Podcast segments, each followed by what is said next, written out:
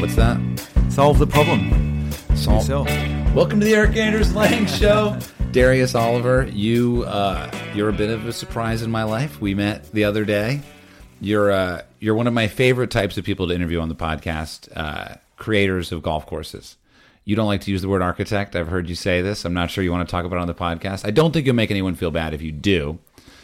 But uh, welcome to the show, Darius. How are you? I'm great, Erik. Thanks for having me. I'm happy to talk about any subject. I do have a habit of uh, putting my foot in it and offending people, but um, no, I'm, I'm used to apologising. So any, there's no subject off limit.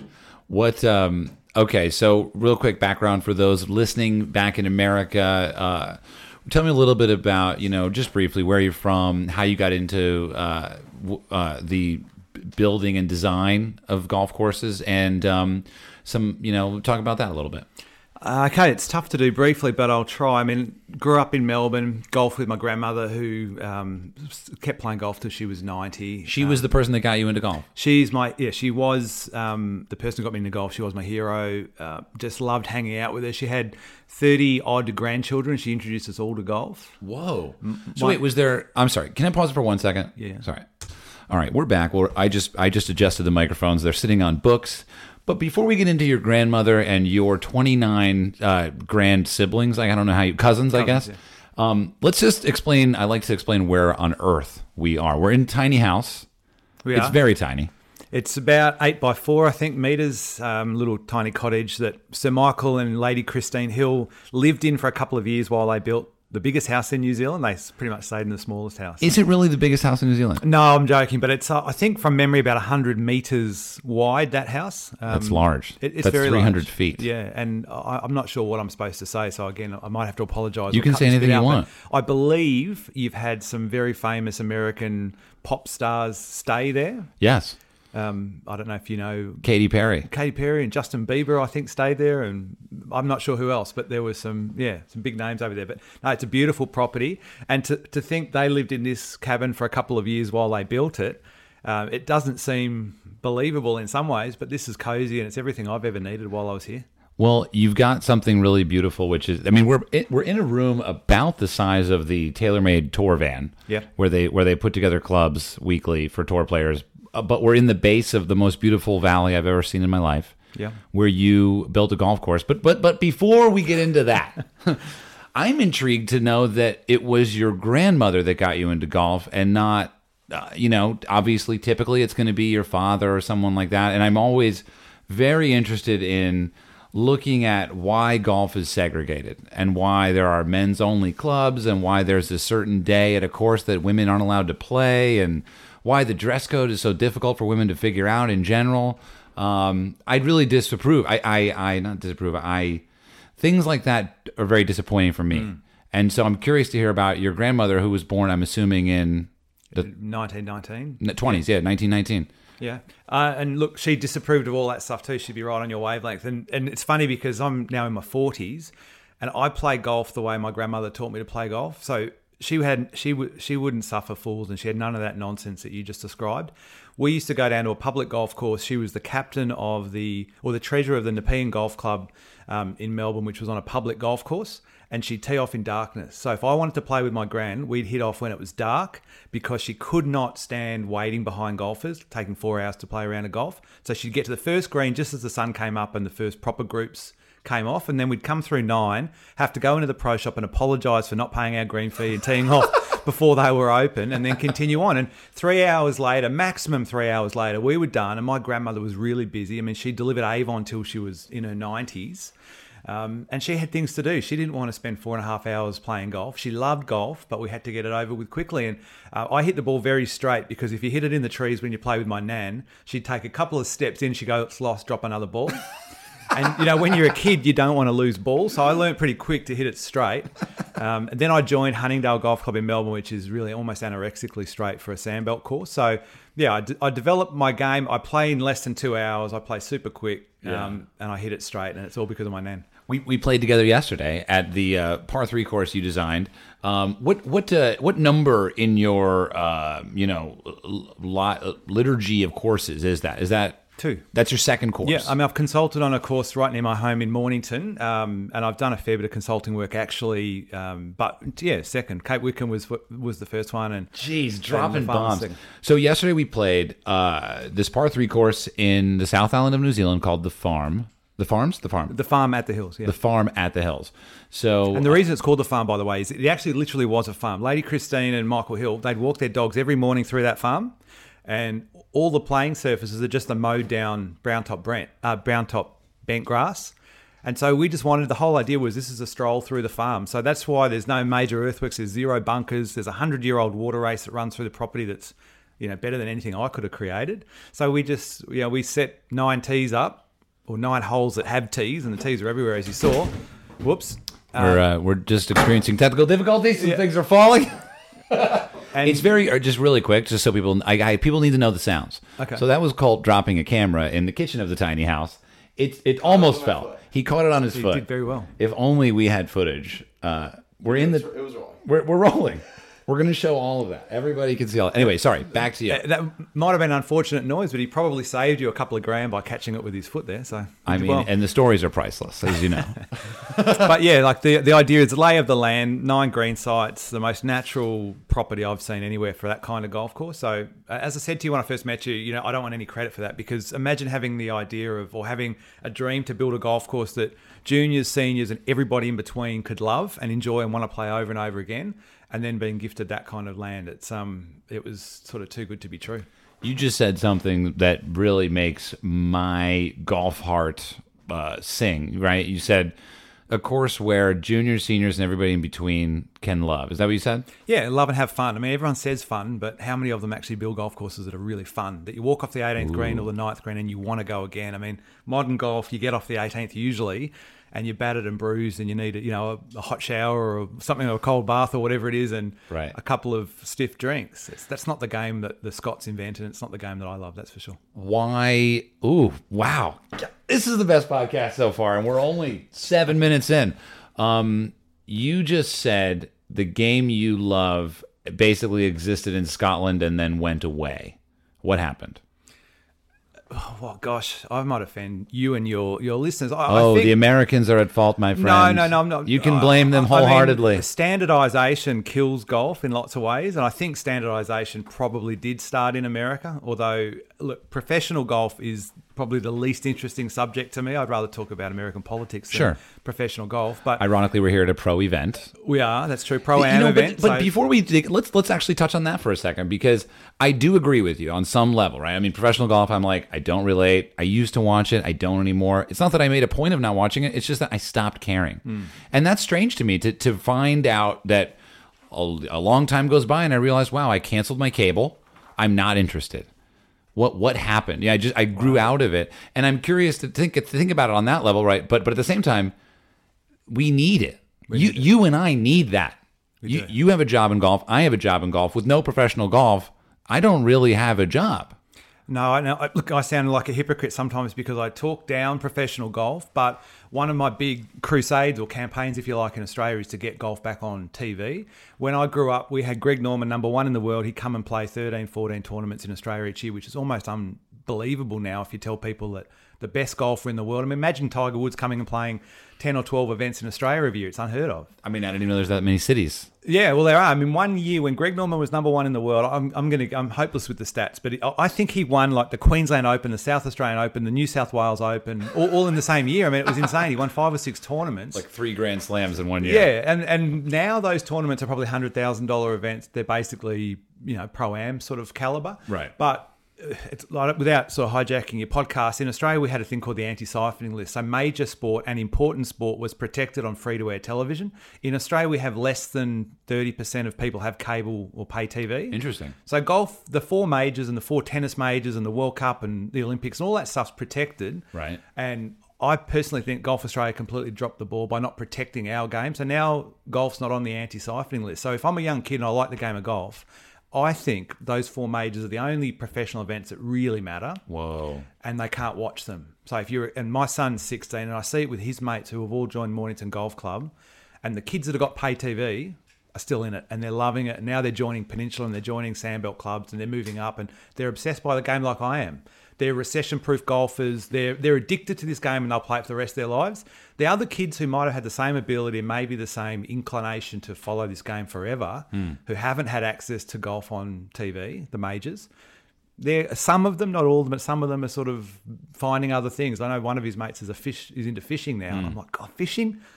How can you play? how can fishing compare to golf? I I'm not big into fishing. I, I don't. But wait, you just said a, you just said a word that I never- phrase that I never heard before. Recession-proof golfer. I've never heard that. Well, that's what I am. That's, look, What does to it go- mean? To, to go back to my grandmother, my grandmother taught me, uh, you know, introduced me to golf. We played on the public courses of Melbourne. When I was 13, for two years, I caddied at Royal Melbourne.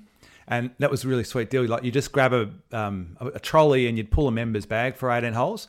And I do remember one day a, a doctor who had a black ping bag and he was a left-hander and he gave me 20 bucks. And the reason I remember it is he was the only one who ever paid me because the but the reason why you did it, you didn't do it for money. You did it to get this caddy card, and the caddy card at Royal Melbourne meant you could play golf after four thirty. So my record at Royal Melbourne, I went around three times one evening, play, you know, three rounds of golf after the four thirty. Whoa. And so as soon as I started playing Royal Melbourne, I got it. You know, golf changed from a public course What age?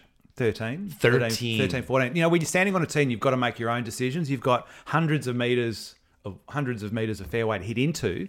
At Brighton, I had tree line fairways. I had to hit my ball straight. Royal Melbourne, suddenly I could hit it anywhere I wanted, figuring out that if I took on the bunker, I got a better shot. All that stuff, and I was addicted, and I've been addicted the rest of my life. So no matter what happens to me, um, and I just made that up by the way, recession proof golf. If I lose my job or I've got no money, I've got my you saw my old set of clubs, I'm gonna find a way to play golf. If I have to skip a meal a day, you know, I'll join somewhere like Arrowtown. This place is fantastic. It's five or six hundred bucks a year. Um, and there are there are clubs like that in Australia, same sort of deal where you can still play golf the way the Scots created, affordably and with fun. I'm, I'm almost crying to be honest with you. No, I'm not kidding. I mean, because because you're saying things that are sadly not always real.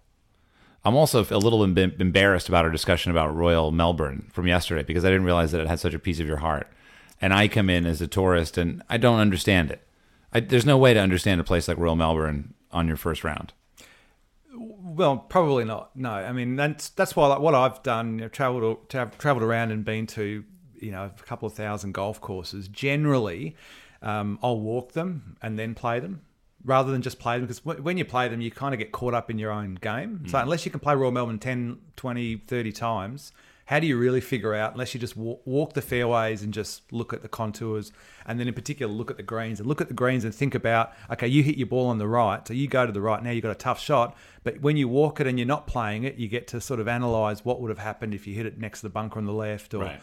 So look, it's fascinating. I, I understand golf is an acquired taste in some ways in terms of golf course um, appreciation, but I think there's what I call the sort of science of subjectivity that you and I could stand on the 15th at Kingston Heath. I know you love Kingston Heath, and we'll both say that's a great hole. I mean, it is a great hole, and we can stand on a hole and uh, without you know, there's some examples in this valley of bad holes, holes that you know we go, well, this doesn't really work. And so there are obviously shades of grey in between. But when you stand on the, I mean, the first hole at Royal Melbourne West gets your way. It's a decent, solid hole. But number two's world class, three's world class, four's world class, five's unbelievable, six is unbelievable, seven, I mean, seven's the devil, but it's so cute. And eight and nine are decent holes too, underrated. But then 10's world class, 11's world class. I mean, all of a sudden you go, is there a course that has that many world class holes anywhere outside, you know, the very top of those ranking lists?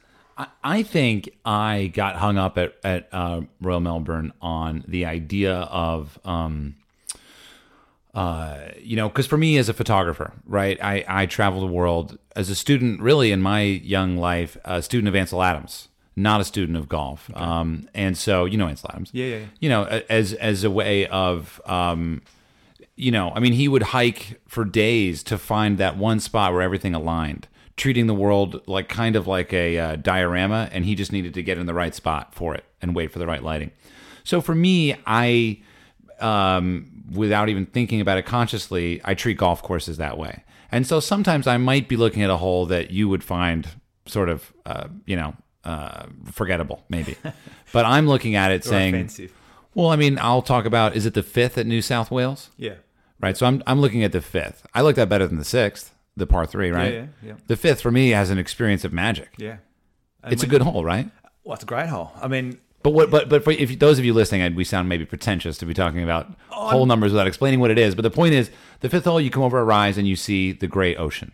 Yeah. And you hadn't seen it prior. you hadn't seen it prior and you get that thrill at the top of the rise and it's actually to go back to what we were talking about before with professional golf and it's all pervasive and it's to me it's way too um, influential and golf professionals and their opinions and that matter too much in golf now but that's an example of a hole where if a professional tells you they don't like the hole it's almost a compliment because sometimes the wind's howling into their face maybe not so much now because they've got 460cc drivers and juiced up golf balls, they all carry the crest. But back in the day, I remember, oh, into the wind, it's horrendous. You know, you can't carry the crest. You can't. Your second shot's blind over the hill. That's golf. I mean, sometimes golf's played in a you know howling wind into your face and a howling wind at your back, and sometimes it's dead still and pristine and absolutely magic. Right. But it's never the same, especially on a property like New South Wales. And um, I, I think there's a little bit of that on the tenth at Wickham. That when you get to the crest on that fairway that drop, drops down towards the crashing ocean. Um, I'm yet to see a group go through 10 at Wickham and not take out their phones and take a photo. And it's the same as the fifth at New South Wales. And so, how can you really. Are the bunkers and the green at the fifth at New South Wales as sophisticated and as spectacular as Kingston Heath and Royal Melbourne? No, because Mackenzie didn't have Morcom, who built those bunkers in Melbourne. But who cares? I mean, it's one of the most spectacular settings in golf. It gives you a thrill. Doesn't matter if it's miserable and grey, it's still fantastic to be on that crest. So, do you know the calculation? I'm, you must have considered this in your own head as you travel these thousands of courses that you've traveled to as a golf lover, as an architect, as a thinker. You you must have tried to calculate the pie chart of what makes a good hole and or course. You must have. Yeah. What do you, what have you what have you learned? Well, if I, the easiest one to answer is the course rather than the hole, because the hole that would, that would take up your whole podcast. But yeah, to me, It's interesting that the smaller example takes longer to well, understand. it does, it does, because um, you, you know, I mean, the beauty of golf is short par fours, mid par fours, long par fours. I could tell you what I think is a definition of a great version, and I could also tell you a, a, what I think is an example of a poor hole, poor par four, poor shot, short par four, and then straight in my head, I can think of a hole that bucks that convention Yeah. and is fantastic. Well, golf is a great example of hypocrisy. It is. It really is fantastic. And, and I've learned, and you know, one of my one of my things I say the most on this podcast is I will tell you my opinion, and then I will prove myself wrong on the same episode Yeah. because that's just it's just it's just what it is. I mean, is, yeah. so anyway, go ahead. The, the, the course so is the, the, first. The, the course, and you know, I don't think I necessarily sat down and said, I'm going to go see all these golf courses. I better come up with a formula that works for me. But I look, and I've done this ever since I was a kid. Just stand on the first tee and think about that hole. How good's that hole? How good's the second hole? How good's the third hole? Go all the way. I do have my own little system, which is going to bore. Tell bore me, your no, listeners. it's not going to bore us. We're golf. We're golf geeks here. Tell me the system. Everyone, stay tuned for Darius. Everyone, pull over if you're driving. Take out your voice recorder because this is good. It could be the most boring two minutes of uh, listening that you've ever you've ever experienced. But and go. no, no. So, as I said before, I think there are obviously shades of grey in golf, but there are moments when you stand on a tee of a hole that is it blows you away. It's world class, and there are obviously moments when you stand on the tee of a hole and it just makes you want to vomit. And to me, that's a poor hole. So there's ok- there's poor holes, there's okay holes, there's good holes, there's very good holes, there's great holes, and then there are the odd holes that are world class. And that There's literally seven you just gave me. That's do you do you actually class it that way? Yeah, and but Okay. but what's funny is there's all these different classifications, and if you look at my little scorecard notebook of golf when I go through a golf course, like I just went to uh, Malaysia a couple of weeks ago, and I Hooked up noticed. with Gil Hanse. Well, I caught up with him in Thailand, but in Malaysia, I went to the Els Club in uh, Langkawi, and I noticed when I finished my round that all 18 holes had like a G slash V, so that means it's sort of good to very good, or an O to G means it's okay. To, I couldn't, I still can't narrow it down specifically to one of those seven. You're groups, not willing to commit. I'm not willing to commit. So, but when, when you look at when you include the sort of G's to V's and V's to V's to great, um, it works out to sort of be a scale of one to ten, and and it's not meant to be rational like that. But I think when you get through the end of the 18 holes, you then go back and think, well, what are the greens like? How much variety is there? Um, wind direction, you know, the par fives, par threes go at Cape Wickham. All the par fives are in different directions. Just things like that. If all the holes do- dogleg left to right and they're all great, you know, the course has to get marked down. And if the routing's hard to walk, or if you're constantly walking backwards between greens and tees, you got to mark it down. I mean, St Andrews and Royal Melbourne and Cypress Point, these courses give us the gold standard for routings and how golf should flow from one hole to the next. So you can have 18 great holes, well, not maybe not 18 great holes, but 18 very good holes. I'm going to mark you down if you if I can't walk it. and if it doesn't sort of have a logical flow and sequence and and things like that. So You uh, you bring up an example that confused me. You said the old course, and uh, as far as I know, they didn't know what they were doing when they did that. Yeah. How did they do it so well? Well, I mean, did they get lucky or did they sort of retrofit golf into what they had there at St Andrews? I mean, I think tr- like the professional game and the administration of the game, which I, I'll bang my head on this table if we talk about it too much, but Luckily, it's a small table. it is. if you look at 15T or 16T, the, be- the best two examples of how a golf hole should flow from one to the other to me are 15 and 16 at St Andrews. So 14 green to 15T, 15T to 6, uh, 15 green to 16T. Okay. They're magic. The problem is that you now look behind you and there's a tee 100 yards back. And so the intimacy and the flow of St Andrews when you're just an, an average amateur and you go and walk off the green and step onto the next tee like you did for hundreds of years, you know, like they th- those greens. I mean, they the, originally when they hold out, they would what, was it, two club lengths from the hole, they Yeah. would tee up and keep going And they would put a little pile of dirt little pile, of, little pile of sand and hit off. I mean, that's the way it was arranged. And so to me, unless you're going to ignore all the heritage and the history of golf and the origins of the game and why we love it, if you're going to start again and go, you know what, here's 18 holes connected by cart paths, then that has to be your gold standard. That has to be what you aspire to. So at the farm, like there's a couple of, you know, the first to the second, you walk around the water race. You know, that's, I want to say it's a 40 meter walk. It's not a long walk, but it's spectacular. And It's then- pleasant. And then when you get to the second hole, you all of a sudden you get that that scene and that and that Well, shot. and So- in fact, I remember that moment. You, um, we were coming off of the first. Uh, you had you made a bogey, but you didn't mean to. You three putted. You three putted on your own green. well, I three putted a couple of times. When you three putt your own green, are you just like I'm a jerk? I, I might have whispered at one point to my caddy, who who actually uh, on the back of the fifth. I, I tell I tell everyone the beauty of the fifth hole is it looks dead if you're long, but actually it's the best place to, to miss it. And I missed it. I missed it long yesterday. I was told to miss it long, and I did. you did. I think you made a nice three. I made it incredible. The putt was actually one of the best putts of my life. Well, I hit a chip just just left of the pin and it took off and ended up eight feet away. And I, I did mutter under my breath to the guy who built the course, who was caddying for me, who built this bloody thing. Oh, because your caddy was the uh, was, the, shaper. And then he said to me, "Well, who designed this bloody thing?" There so, you go. So no, it was a bit of fun, but um, no, I'm a terrible putter, so th- I don't. No, you're not a terrible putter. But it was in. I, I actually really enjoyed the first hole. I um, I was I was miles short. I, I was just on the front of the green. The pin was on the back, and I really had a pleasant two putt over this wonderful ridge in the middle of the green. And then what we were talking about is the walk from that green to the second tee is um, it's it kind of feels like you know when you exit through the gift shop, kind of. Except the gift shop is the most beautiful valley, yeah. and and you did it. You know, one of the things I've heard on the pod, uh, I can't remember who said it. It might have been David McLay Kidd. He said golf architecture is all about the reveal. You know, and I think that's what we're talking about. Number five at New South Wales is the idea of you don't show. It's almost like foreplay. It is. You know, it's like it's like you have this sort of dance before the golf. And the idea I had never considered that the green to the tee, that walk between holes when you're sort of putting your glove back on and you're sort of looking at your ball and seeing if it's clean or dirty and, and assessing the next problem to solve. I didn't realize how sacred that is. It is, and it's directional too. Like, to me, the the biggest turn off in golf is walking backwards to go forward. So you walk back, you turn around, or you drop your bag. You walk back, you turn around, and you go forward. That happens, unfortunately, in the US on a lot of the old great old courses that host tournaments. So Riviera, Winged Foot, for example. I mean, just the way they were designed, their compact properties. The golf ball, you know, golf professionals hit the ball so far they've had to add all these crazy back tees on them. But as long as you're moving forward, and the reason why I think of, of all the modern day golf course designers, Bill Coore is is to me the standout, is because he has that rhythm. And if he has a transition from green to tee, it's usually moving in the right direction.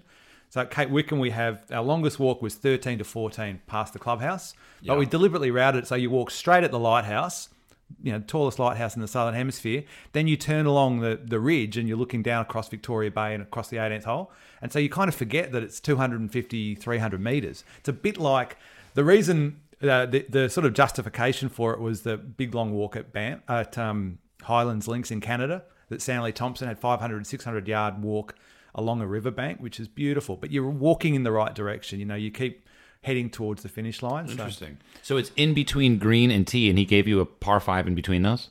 Yeah, I mean, it's it, it, at Highlands Links, you walk right along the river. It's beautiful. And it's and there's no hole though. You're just going on a walk, You're just walking, and no one cares. and no one cares. No. Whoa. And so Cape Wickham, you know, we we thought long and hard about putting a par three from 13 into where the clubhouse was. Oh. So, you know, is is it 300 or two? I think it's about 270 meter walk. Is it acceptable at this time, this part of the round? But That's that's right behind the practice putting green. Am I right? yeah, Yeah. yeah. Yeah, so and and there's a nice little hole there, but you can't put the clubhouse and a hole there. And, No. and and look, it's the last five holes would have become the last four holes, so we would lose 17 or we'd lose Right. one of those Oh, finishing Those holes. are some magical holes. Yeah, so look, at we, we couldn't do it. We we thought you know 13 five hole loops quite cool. You know, most people want nine and nine. So, um, but look again, you know, Royal Melbourne's got seven holes. Six holes come back to the clubhouse. Hmm. Pine Valley five holes come back to the clubhouse. You know, Merion doesn't come back until what is it the 13th or 14th? Yeah, 13th. Um, most of the great Lynch doesn't go back. yeah, St Andrews obviously doesn't come back at all. St Andrews just takes you out. Yeah, it loops you out, and and that's what why I was saying before about you know these sort of black and white rules that I have that aren't really black and white; they're really shades of grey because all of the great courses buck some trend or some convention, and um, that yeah, that's that's what I think held golf back to answer your earlier question about when it became standardized and formulaic. Anytime you can design something on a computer and you don't actually physically need to visit the site, I think we've got a problem. Yeah, I would agree. Um, those listening uh, don't know the story, so I'll tell it a little bit. But uh, well, I guess I'll tell it backwards. You and I met yesterday, uh, two days ago, and we're sitting in this James Bond esque clubhouse that is an award winning uh, clubhouse design by a Kiwi architect at the Hills here, and you had a vest on that said Cape Wickham, and I wasn't sure. I I I. I, in respect to you, I, I was looking forward to doing our interview, but I also, in some ways, try not to do too much research because I prefer to just learn it from you. Sometimes that backfires, obviously, but it hasn't this time because you're a great storyteller and, and you're a great interview. But I didn't know that you designed Cape Wickham, and so having played there myself, I'm obviously very interested in when, when anyone has, uh, you know, wants to tell the world that they're involved or have traveled to a certain place, especially the place like that.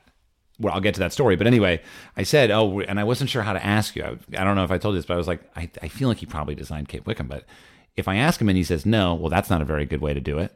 So then I was like, "Were you in?" And I was like, "He probably didn't just visit Cape Wickham and buy a shirt." No, no And so well- then I was well, like, "Were you involved?" And you said, "Yeah, I designed it." And I was like, "That's sick." I spent 250 days on that island while we were doing that golf course, so I put a fair bit of myself into it. But it's funny because A um, small island. it's a tiny little island, and and I loved every minute of it. It's it's hard there, and um, you know it was a tough project to work on. So But before we dig into it, I just want to overview it. Cape Wickham, uh, now how many? Two two years old, three years old, no, I opened in at the end of 15, so Okay. it's three and a bit. three and a half years old, something. Um, obviously, Darius uh, designed it, and the idea it's it's a, it's it's on a small island called King Island that is off the coast of Tasmania. It's in the state of Tasmania, Yeah, it's between Tasmania and Victoria, but it's in Tasmania state. and the island, I mean, can't be very. It's the size of Nantucket, right? It's very small, thirty miles, something. Yeah, 50, yeah. yeah. And there's two courses: Cape Wickham, uh, another new one, Ocean Dunes. and there's also an old course that's been around for 80 years, a little nine-hole course that you missed out on. It's fantastic. oh, next time. yeah, next time. Um, and so I went um, at a time in my life where things were uh, different for me, right? In many ways, but the but the main the main example for this story of why they were different is I didn't know as much as I know now about architecture or travel or myself or what I'm interested in. And so we played, and Cape Wickham was a very intense experience for me. And um, you know, Stuart and I were there alone, not really working, and it was just after his wedding. His wonderful new bride Cassandra agreed to let us take a small sort of honeymoon to. to uh, to King Island and, and travel around. And for me, the one of the, one of the very strange experiences of the of the trip was obviously, I mean, it's a magical course. Uh, I don't. I need to go back now that I know more. I'd love to go back with you sometime. That'd be fascinating anytime. to to understand. Um, but it, it has a lighthouse, obviously, which you mentioned. And for me, it was strange because I had just gotten back from Ireland, where we spent time with my parents. I was at Old Head, and I and I realized that in fact, Cape Wickham and Old Head are not that far apart from being uh, the Antipodes. Yeah. Like literally, Cape Wickham is on the opposite side of the world as Ireland. yeah, it's it's not that far away. No. Like it's maybe a couple hundred miles. And then I was like really tripping out. I don't know, must have been super jet lagged, but the idea that maybe that lighthouse just extended through the center of the earth. Anyway, that's my story. I'm sticking to it. They're both beautiful. So so so Scottish golfer honeymoons with mate on King Island, with American mate on King Island, Tasmania. That's a pretty cool story. That's a golf story. Yeah. If you haven't seen anything I've ever done, I think I mentioned to you the St. Andrews episode of of the videos we do. I will send it to you. But that I think is, you know, and if you're listening and you haven't seen that, Stuart uh, plays the old true. course with his father as a surprise, and it really tugs at the heart of you know how you learned to play golf with your nan, with your nan, Grandmother, yeah. grandmother. That's but in Australia you call it nan. Well, you can call her. I've got it. I had an Omar from Austria, but my nan was my nana. So Nana. Yeah. Okay. All right. So um, let's get into, you know what, let's take a quick break. And when we come back, we'll get into uh, Cape Wickham. Everybody ready? All right. Precision Pro, everybody. A lot of you slip into the DMs over there and you ask me what the best rangefinder is. The answer is it's the Precision Pro. Now, I used to say it was the NX7, but not anymore. Precision Pro Golf is the makers of award winning golf rangefinders, literally award winning, folks. Do not get the words twisted, okay? Uh, they save golfers strokes on the course and save dollars in the wallets. Because the truth is, the dollars should stay in the wallets. Well, I, get, no, I guess they're supposed to leave the wallet, but the point is, you want them to leave as slowly as possible. So the point is, Precision Pro is excited to announce the all new NX9. We didn't even mess with the NX8. We went straight to the 9. NX9 HD rangefinder, skipped the 8, straight over to the 9. I went from par to eagle like that, okay? Anyway, it's their most advanced rangefinder ever with a wider and brighter display. I love things that are wider and brighter. It's an iPhone screen, whatever you want to call it, projector. I don't know. Fairways. Just give me something that's wider and brighter. It's uh, it delivers incredibly fast measurements. I can say from personal experience that is true. There's also a built-in magnet. Oh, I love magnets too. Uh, that allows golfers to securely attach the NX9 to the cart or even an iron, so that the rangefinder is always within reach for every single swing. You can pick up the all-new NX9 HD rangefinder for twenty dollars off. All you got to do is use the promo code ERIK. That's E-R-I-K on the website precisionprogolf.com. The NX9 HD comes with a lifetime battery replacement. Whoa! I need lifetime battery replacement. How is annoying is it when you show up and your rangefinder's dead? Well, this one never dies, okay? It's like Liam Neeson in this bitch. Sorry, I didn't mean to curse. But anyway. The NX9 comes with a HD lifetime battery replacement services and a wow, I messed that up. I'm going to start over. the NX9 HD comes with a lifetime battery services uh, replacement, battery replacement services and a 2-year warranty. 2 years.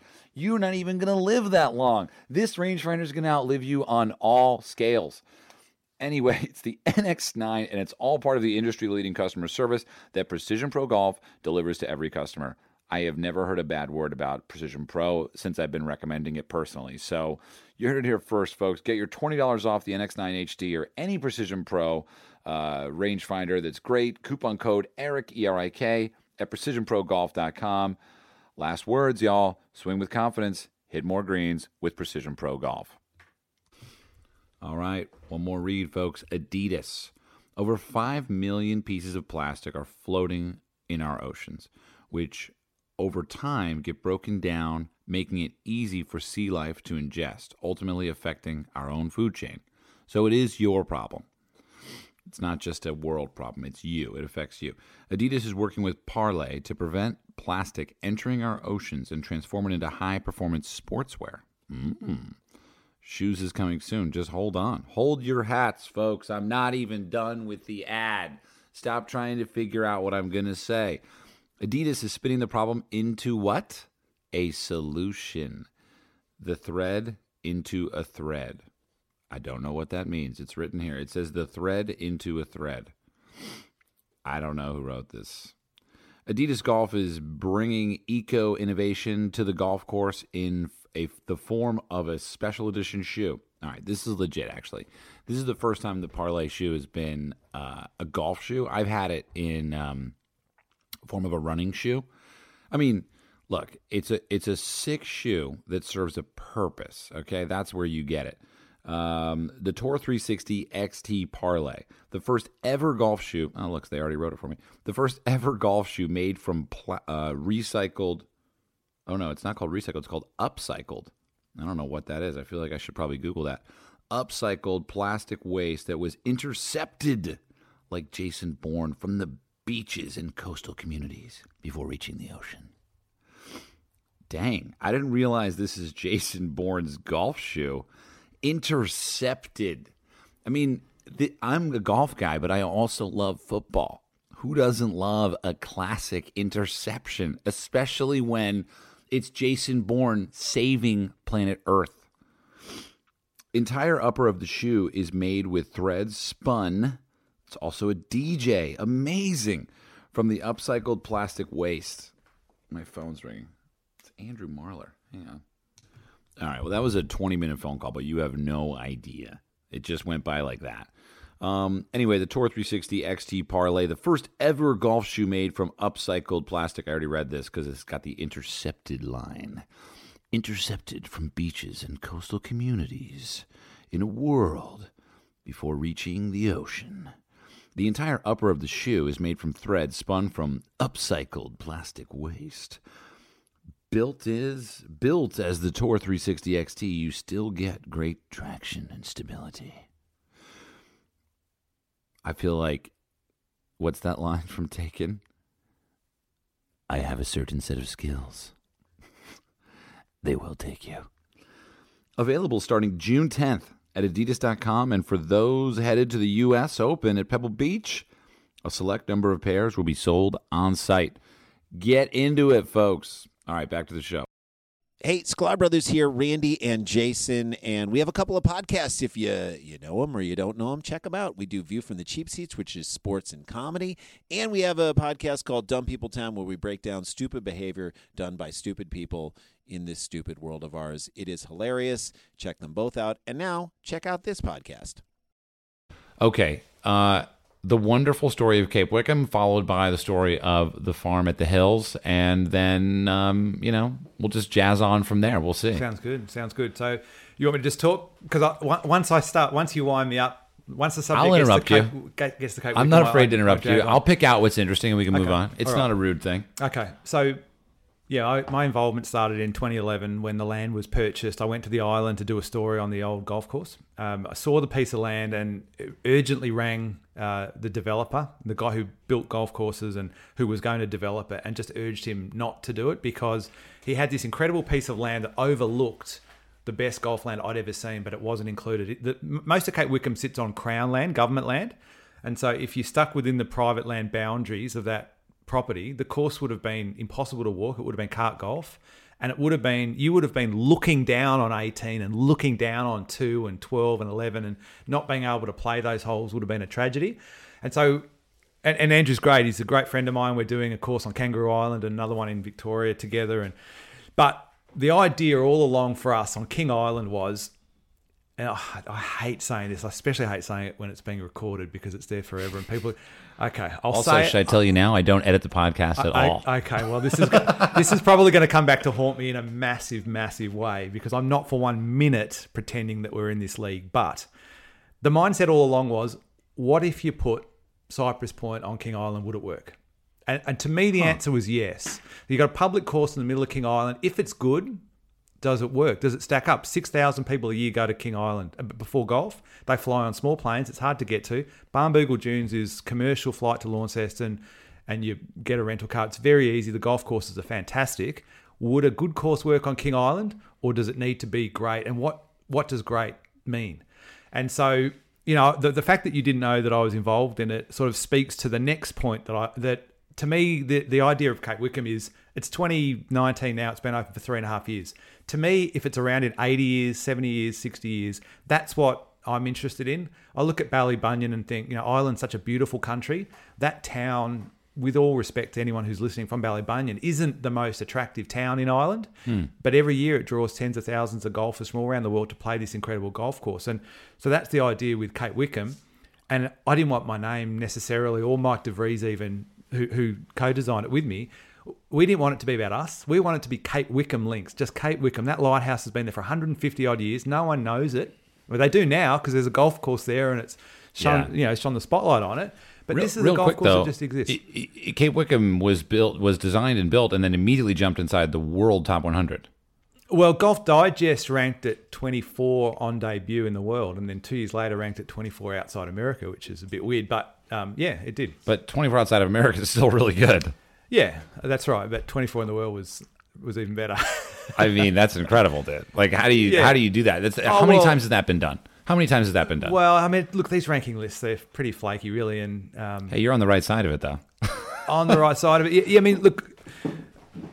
Yeah, I don't want to come off pig-headed or um, arrogant or anything, but You don't, I promise. I, okay, well, that, that land, if it wasn't, you know, I've seen all those top 100 courses. I've been to every single one of them. And Wow, if, you have. if- Everyone. If, if, if you couldn't create a top 100 golf course on that property, then there was something seriously wrong with you. And, and as, as, as we started that project, I had no intention of designing the golf course. It was the developer who I'd known for 20 odd years. And he just said to me one day, I remember I was dropping my kids at school and he rang me up and he said, No one knows more about design than you. I said, But I don't know anything about building. He goes, Don't worry about building. It's about design. He he goes, You're the guy. So hang on. I'm just realizing something that I didn't realize yet. You show up to Cape Wickham at age 32, 3? Four, 5? Oh, 30. How old are you? I'm um, 44. Okay, so you're 35 when you show up. Yeah, yeah, I think so. Okay, so you, wait, hang on. You show up to Cape Wickham at 35 and you're not an architect. No. What are you? What do you do? what have you been doing? Because you, the first thing you do is design a top 24 golf course on earth. You clearly know what you're doing, but you've never done it before. Never done it before. No, but like I said, I've um, been in the golf industry since. I mean, look, to, I I went to America. I studied film very briefly because I was realized say- that wasn't the, the right industry for me. But there are similarities. You know, directing a film and designing a golf course, they're not that different. You know, you're really getting all these people who are experts at what they do to work together and realize your vision. So. Um, but no, I published a bunch of books, and that's why I traveled to 50 countries and nearly 2,000 golf courses. And um, started the first golf website business in Australia, and Duncan Andrews, who was the owner of the Dunes, um, when I met him, he didn't know what email was, so I set up his email for the Dunes for 13th Beach, which is the other golf course that Vic Open host just recently. Um, he had a business, David Golf, set up all those websites, and just known him for a long, long time. And knew he had a project in Victoria, a place called San Remo near Phillip Island, very famous island. And it was his dream to build this course on the cliffs at San Remo, and it all fell over. Unfortunately, he had issues with planning and, and water and things like that. But I knew deep down it, that there was this uh, itch that he had to scratch, which was to do this golf course that was, you know, in the world's one of the world's best. And so when I first saw the site, I knew it was it was going to tug at his heartstrings. And he came and saw it on a grey, overcast, miserable day. It took him about ten minutes before he said, "Okay, I'm in." He didn't think we'd get planning approval. He said, "If you get planning approval, I'm in." And then we, we left, and it took me and um, Andrew Purchase a, a good year or so to get it approved. Um, but yeah, the whole way through, he was in once we got it approved. It's so interesting. I um I was two two things that kind of to comment on what you're saying. Well, first of all, the film thing really made me feel uh, was shocking to hear because right before I started talking about right before I started wondering what you did before Cape Wickham, um, I'm glad I didn't know. Right, I think that's interesting. You, uh, I, I was thinking of Orson Welles, who at the age of 24 just kind of showed up in Hollywood and made Citizen Kane, and he didn't know anything. He didn't know what he couldn't do, and so he did whatever he wanted to do. And he made this incredible film, and um, you know he he never topped it, unfortunately. So I hope that doesn't happen to you. But Well, you enjoyed the farm, didn't you? Oh, yeah, you're right. Very good, very good. But uh, the idea that I'm curious to know if there was an element of that, of not knowing what you couldn't do. Did that did that show up at all in Cape Well, well I, I think so. Like you mentioned earlier, I don't like the phrase architect because to me, it's it's one of these really unfortunate, bastardized, commercialized, if you like, terms. Golf course architecture, eh, and it's very different to building architecture or landscape architecture. I mean, it's all those. It's construction, it's drainage, it's irrigation, it's agronomy, it's all these different things, and it's golf course design. And to me, the most important one is design. It's where it all starts and finishes. If you don't have the framework, if you don't have a good routing, if you don't have a solid idea of how the holes should play, it's never going to be as good as it could be on that piece of land. And that's the only thing I know. I don't know any of the other stuff. So irrigation, drainage, earth moving. I don't know how that hump's going to be built, but it's got to be built. And this is the way it's got to. It's got to look like this. Do it. And it didn't, didn't quite work. Can we make it look like this? And Cape Wickham, the beauty of that was it's all sand, so you can play around and, and get it right.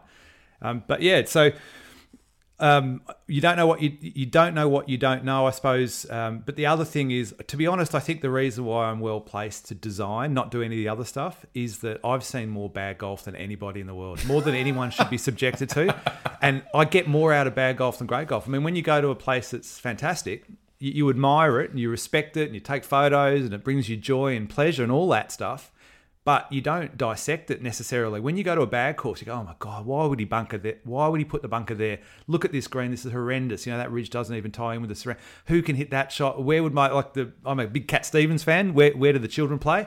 My 12 year old daughter, or 30, she's now 13.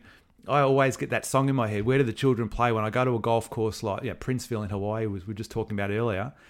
Where does my daughter hit shots on that on that golf course? And so, um, I, as I said, I think I get more in retrospect, I think I got a lot more out of bad golf and poor holes than I did out of the really great stuff. Hang on one second. I'm going to Google this song because I can't get it on my head. Hang on. All right, we're back. I'm going to. Oh, do you want me to play it for? I got it. We're just. I just want to hear what song he's talking about. This is good. So, it. I don't think I can talk over this, but Have you ever played Cat Stevens on your podcast before? this is a first. Isn't it Yusef? Uh, I think of a new name. Yusef Muhammad, yeah. What a good song. What an era. Seriously. It's the chorus too, by the way, so I don't expect it to be the first line of the first verse. We I got it. think it's fine building jumbo planes Building. B- By the way, I love airplanes. in a ride This might be my new favorite song. on a cosmic train. I also love trains. Switch on summer There you go. You needed summer yesterday. From a slot machine.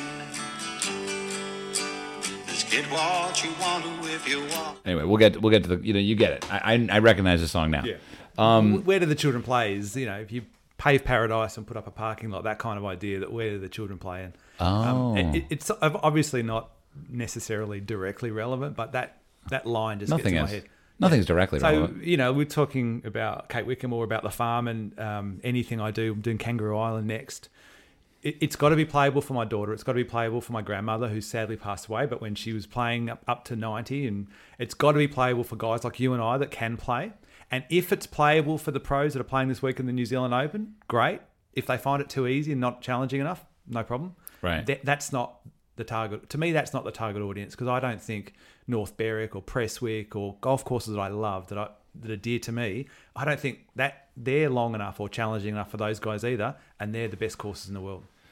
It was interesting to hear you talk about how things that you find d- dissatisfied with or inferior, you get more out of. And I've found that true with film. When I watch shows or movies that I hate, I actually learn more. Yeah. I will learn learning in a way what not to do is a is because you're never going to learn what to do. Well, watching Kevin Costner makes you appreciate Al Pacino and Robert De Niro more, right? Interesting. Well, it does. Does I mean, I guess so. Y- Is Kevin Costner a bad actor? Is that what you're saying?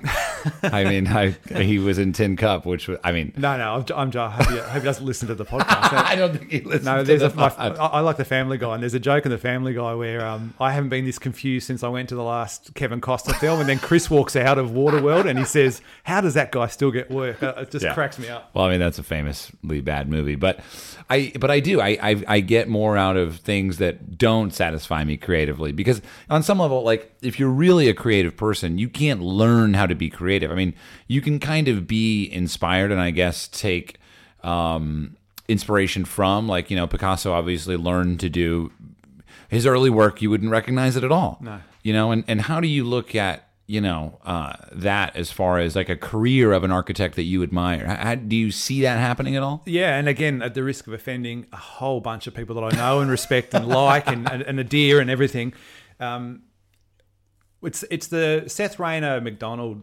model, and it's this sort of curiosity I have with the American fascination with that uh, idea of building golf courses that way because. When you say that way, please explain. Well, first of all, T- template holes. Like Macdonald went to Scotland, found 20, 21 template holes. National and, Golf Links. And national golf links. Wait, do you not like national? No, no, I love links? national. I, I love them. but but, but I, I might offend those who are in that Raynor Macdonald is genius and top of the tree architecturally mindset. Because, I don't know.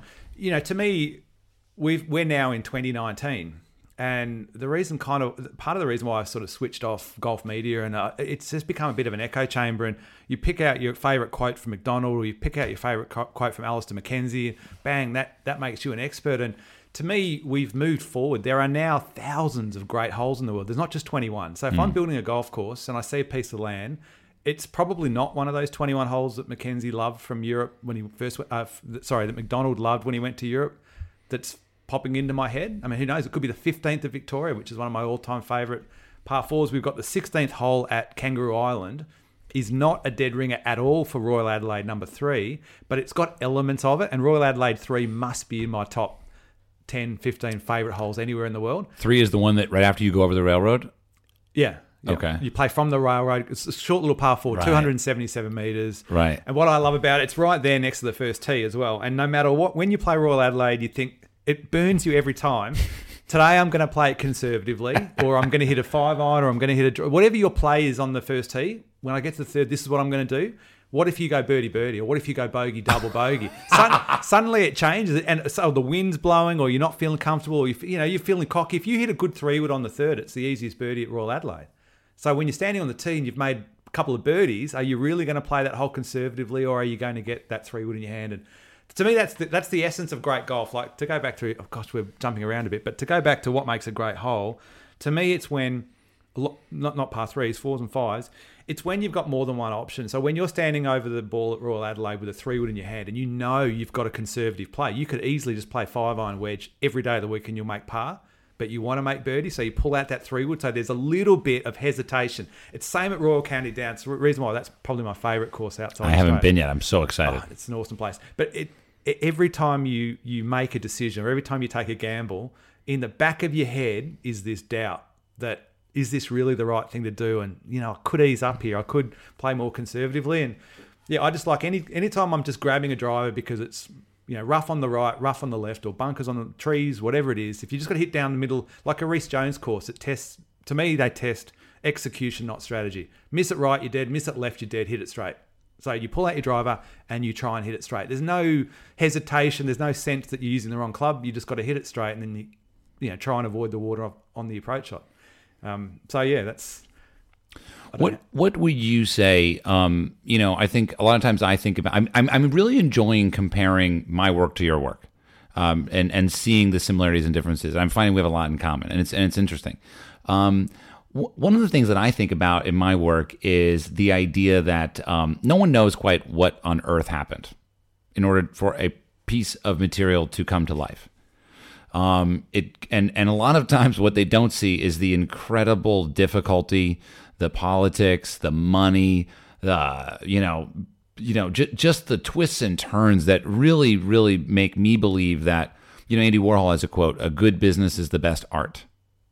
And I and I do think about that a lot because I know in some ways just getting the freaking video done is actually the hardest part. Uh, you know, p- appeasing all of the characters involved, especially when it's more of a commercial video. Luckily, we've had the good fortune of being able to make videos just for us for for the past few um, years and months. But but even still, there's stories within that where it's like just getting it done is is an art form. How when you look at um, you know the projects that you've completed and the projects you're working on, what, what does that come into play at all? it does. And in fact, it's interesting. Michael Hill, when I first started working here, he was he was He's the owner of the property. The owner of the pro- property, and you might have seen some of his doodles, like his little sketches. Like there's a sign at the first tee that says, "Anyone caught driving the long grass will be shot." That's his little cartoon sketches that he that he does. And he had an idea for a book that he started and didn't finish, where he was going to do this. He was going to get fifty or eighty, I can't remember how many, really influential, famous Kiwis, sports stars, politicians, celebrities, all sorts of people, to give him their favorite quote, and then he was going to sketch a cartoon to, to match. And the very first quote was going to be, and I forget whose quote it was, it's the starting that stops most people. And it's interesting because my books, I self publish Planet Golf, Planet Golf USA, and Planet Golf Modern Masterpieces, and the new one I'm doing. And, and it is, you've just got to commit to it and you've got to get it done. And there's an enormous sense of satisfaction. Professionally, though, the, the most rewarding project I've ever been involved with, because Cape Wickham was hard. I mean, it was, there was a lot of pressure and you couldn't really get swept up in the romance of what we're doing. It was really you're flying by the seat of your pants.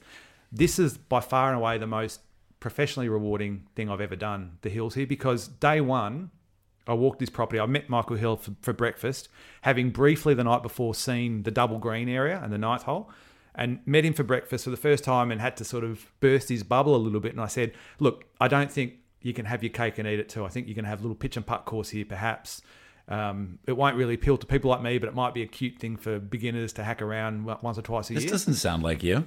Well, well I, I, I, don't know how to be tactful. I only know how to sort of speak what I. No, no, not not so much that you said it, but what you're saying doesn't sound like you. Well, because I came here four thirty in the evening in winter. It got dark at five. So all we did was we saw that double green in the ninth hole. And there was a the reason why I was here. There was a pitch and putt plan from the previous the, the architect who did the first course. Um, anyway, and I looked at it, and the holes were between say seventy yards and hundred yards. So it was just going to be like the double green, for example, had two greens and two tees. So it was not what you saw. And just having a quick look at it didn't look. It just looked too severe. The land looks like it falls away too sharp, sharply. I mean, you look out over that valley. Where are you going to go? The second hole is pretty extreme. I mean, it's a 170 yard carry. But you can hit it with a putter. I mean, you can play from the left side and just putt it down Agreed. the bank. So- Agreed. but in, anyway, after breakfast, I walked out, walked across the water race exactly where the first tee is, walked up to that double green. This is the most natural spot. You know, what a shame that we can't have more holes like this. And then sort of crossed the race, walked around to where the second hole is, and went, oh, that's amazing. It's a shame that there's not seven more. But then looked left and saw that valley and went, oh my god, that par three up over the knob. How good is that? And then getting up there and seeing the fourth, seeing the fifth, and I'm not kidding you, it took an hour and a half to route this course.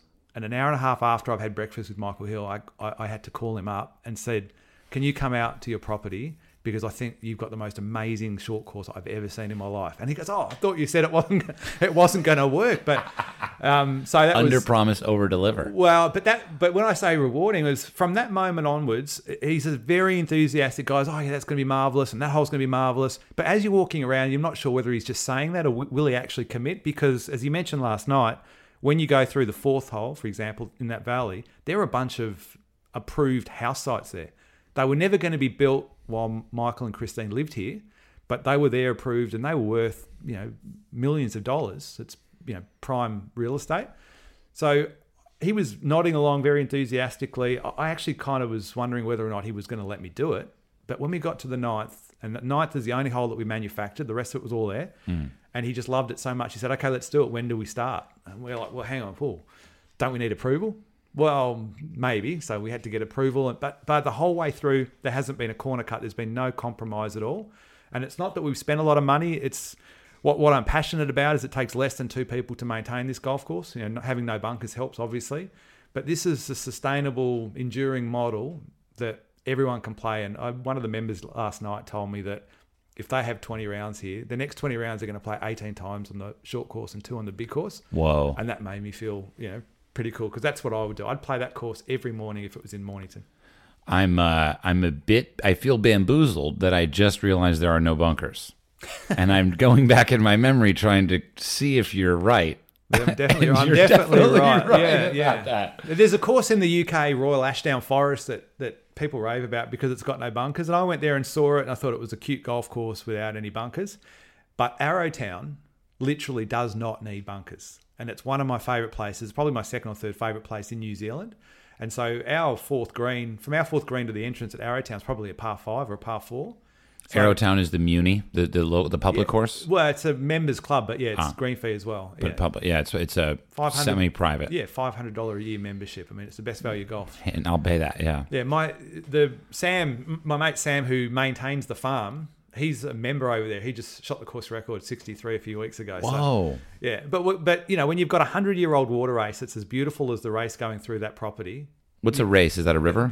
Well, the, a creek? you know the burn that A runs burn. through the. You call it a race. They call it the Arrow irrigation, uh, the Arrow water race. R A C E. RACE, yeah. What is that? Why? That sounds like a, a car race. Yeah, um, I'm not a Kiwi actually, so I can. But I it's a can- I Kiwi- can- it's a New Zealand word. on that. Yeah, I guess it's yeah, just just like burn is a Scottish word. So, Oh, there you go. but yeah, I mean that that thing was built, I think, in 1924 from memory, something like that. So it's nearly 100 Wow. years old. And wh- where where would I have put a bunker? I mean, I, I I still to this day don't. The only hole I thought we maybe could have had a bunker was perhaps nine, but I don't think it needs it. Uh, well, I would like you to invite you to write a letter to golf in your own words right now, dear golf, and then have at it. Dear Golf or Dear Golf Administrators? Because the Dear Golf Administrators, you might have to get your hand on the beat button. Well, Um, you can choose to answer however you want, but the only instruction is to write a letter to golf, and it started off, "Dear Golf." Uh, dear golf, you're still the greatest game that man's ever invented, and hopefully, man wakes up at one point and realizes that um, over the last sort of 20 or 30 years, done more damage to the game than good, unfortunately. But there are still a lot of great people involved in golf. It's still a great game, um, but the industry definitely has some thinking to do and some changing to do. Who is the golf industry? Well, you know, like yeah, gosh, I'm gonna I could offend anybody here, but um, Hey, it sounds like maybe offending people is part of your demo, part of your vibe. you well, know? You get I- more work. I, I always say to people, I, You're I, eccentric. I, I never set out in golf to make friends. I didn't. I don't set out to upset people. Sure. But golf's the greatest industry in the world for a free lunch. So if you're a golf administrator, you go to all these royal clubs and you get your jacket and tie, you play golf, you have a free lunch, and you get a shirt, you have a wonderful time, and people talk about the camaraderie at these upper echelon golf clubs. But meanwhile, Rome burns. You know, the golf membership in Australia is down 20% since 2000. So Royal Adelaide, Royal Melbourne, New South Wales, the Australian Royal Sydney, those clubs are fine. Kingston Heath, they're going to be fine for a long, long time. They're great, um, prestigious, desirable golf clubs. But the middle tier, second, third tier golf clubs that are struggling, well, these guys are obsessing over elite golfers and national championships and handicapping systems and rule changes and all these things that really don't hold much um, interest or relevance for these middle tier golf clubs. You know, they've dropped. I think they've dropped the ball. So, and it, the media is the other thing. I mean, the the media um, either report on professional golf or bitch and moan about golf, and Right. I don't think enough of them hold administrators to account. I mean, to think about, you know, the 460cc drive is a cl- classic example. Tiger Woods in 2000 destroyed Pebble Beach, destroyed a world class field, played golf that we'll probably never see again. He used a 265cc driver. If I'd told you then that the driver should be rolled back, people would have gone, oh, you know, we'll, we'll lose golfers and it's not, not as enjoyable and you can't do that. Well, now we're at 460. If you say roll it back, they say the exact same thing. But there are less golfers. Club membership numbers are on decline in America and Canada, Australia, and New Zealand. And obviously, over in the UK is the most alarming because that's the birthplace for the game. So the correlation between easier clubs to hit and booming participation outside Asia, it just doesn't exist. Okay, so I agree with you, and all that's great. But what can anyone listening to this podcast actually do?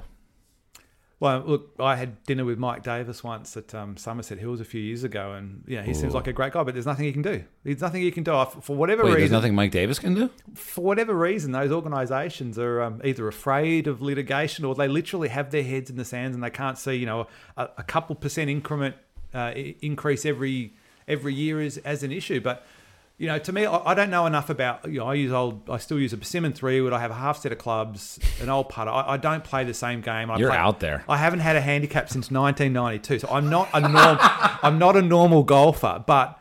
I look at Dustin Johnson, like I'm not trying to diminish his skill level or his achievements at all here, but look at where his wrists are at the top of his swing. And I, at I actually try not to. but I try to avoid looking at that. How would he possibly unleash that power through the ball with a great big Bertha that was 195 cc? He wouldn't be able to. I mean, his he would need to put it be- on a piece of wrought iron. Yeah, his misses would be massive. Uh, his missus? His lady? No, oh, sorry, you mean he- his miss? his- no, his misses always going to thought be you were referring quite to Paulina being No, bigger, and no, I was think like, his misses are always going to be slim and athletic think- and very attractive. So, but no, his his You're- poor shots would be quite. Um, Wh- Where do you sit in the sphere in the, in the solar system of the golf industry? Where what planet are you on? Well, I, I think. Look, I think I'm. Um, yeah, I'm an outsider clearly in Australia, um, but I have a lot of friends, and um, I'm not the only one. Um, but I'm very critical of Golf Australia and the PGA of Australia and the way the game's administered in, in our country. But e- equally so, I'm very critical of the so-called media because golf used to be mainstream and now it's niche, and a lot of that has to do with media not holding those guys to account. I think so. See, but Darius, you know, I'm going to call you to task, right? You, we, we talked in the beginning about social media, and you're like, I don't take part, and I feel like uh, it's a missed opportunity. And I know that it's a bit of a job because I have it. It's my it's part of my job. But but the truth is, right now we've got open source, right? We anyone can say whatever they want, wherever they want, whenever they want. And that's that's something that you know you don't need to just be on someone's podcast to do that. You know, you could start your own podcast, or you could you know use Instagram or Twitter to start spreading the words that you care about. Yeah, You're yeah. smiling at me because you might know that I'm a little bit right.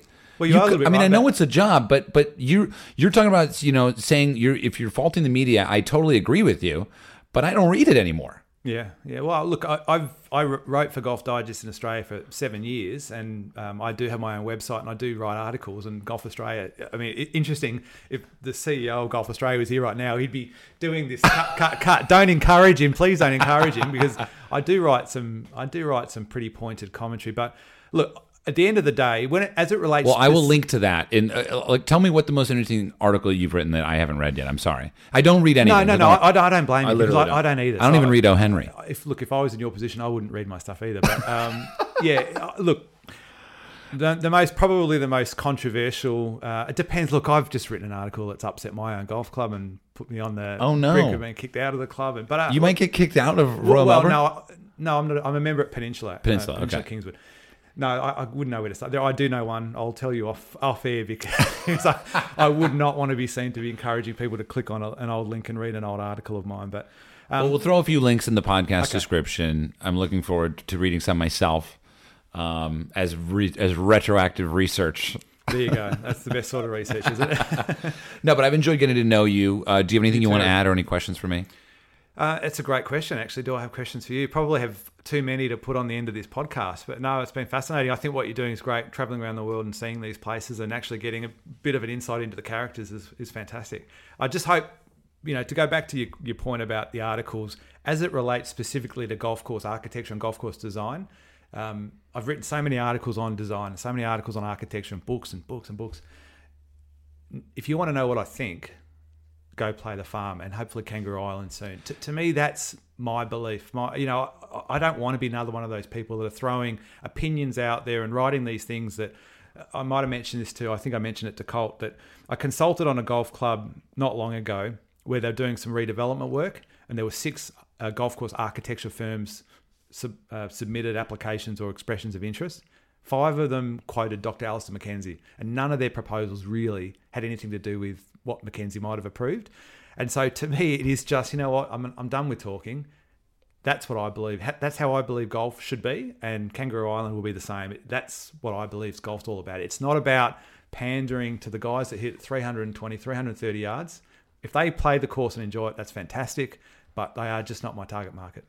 Well, let me tell you, I uh, I'm glad. I'm really, really glad that I had the chance to play it and enjoy that sort of way of conversing with uh, with you. You know, it sits up there for me as one of the more delightful experiences in golf that I've ever had. Um, that fall outside the canon that people normally say this is golf. Um, and for me, really exemplify moments in my life of you know um, wonderful experiences, both of just traveling, but also of just like looking at a golf course, you know. And I think about, um, you know, just just it's in a it's in a wonderful location, and you're challenged to sort of i- i- something about the course that you designed gives me the ability. You don't grip the club as tight. Do you know what I'm saying? No, and you, uh, what I like about it is you actually watch the ball more closely for longer. You hold your follow through because the ball bounces and feeds. And yeah, the the most pleasing moment for me these last five days being here while we're getting it ready for opening is Lady Christine Hill hasn't played golf for I think seven or eight years, and now she's played the farm four or five times. And I don't blame her for not playing because golf is hard and golf can torture you, and it's not much fun getting in and out of bunkers and when you haven't got that sort of game. But she can go out there and she can dribble balls off tees and she can occasionally get one airborne and hit it 120 meters straight and it bounces left and then it feeds onto the green and she gets this thrill and she gets the same thrill. I think that Dustin Johnson gets hitting it 350 yards over a, you know, over a lake to a skinny fairway to win a PGA tournament, and that's um, that's the beauty of that property. That's why I can't take too much credit. The property was absolutely perfect for that sort of golf. Sure, but you could have messed it up. And the, idea that uh, that you that Lady Christine and myself and you and anyone listening can have the same feeling as as a player as accomplished as Dustin Johnson is probably true and definitely impossible to disprove. So I'll take it. There you go. And I do like that idea. So thank you for leaving us on a great note like Thanks, that. Thanks, Erik. It's been great talking to you. You too, everyone. If you're interested in learning more about Darius's work, any photos, obviously there'll be some links down below in the podcast. Um, maybe he'll start an Instagram or, or some Twitter soon. We'll see. I'll see if I can talk him into that. All right. Cheers. Thank you. Thanks. Goodbye.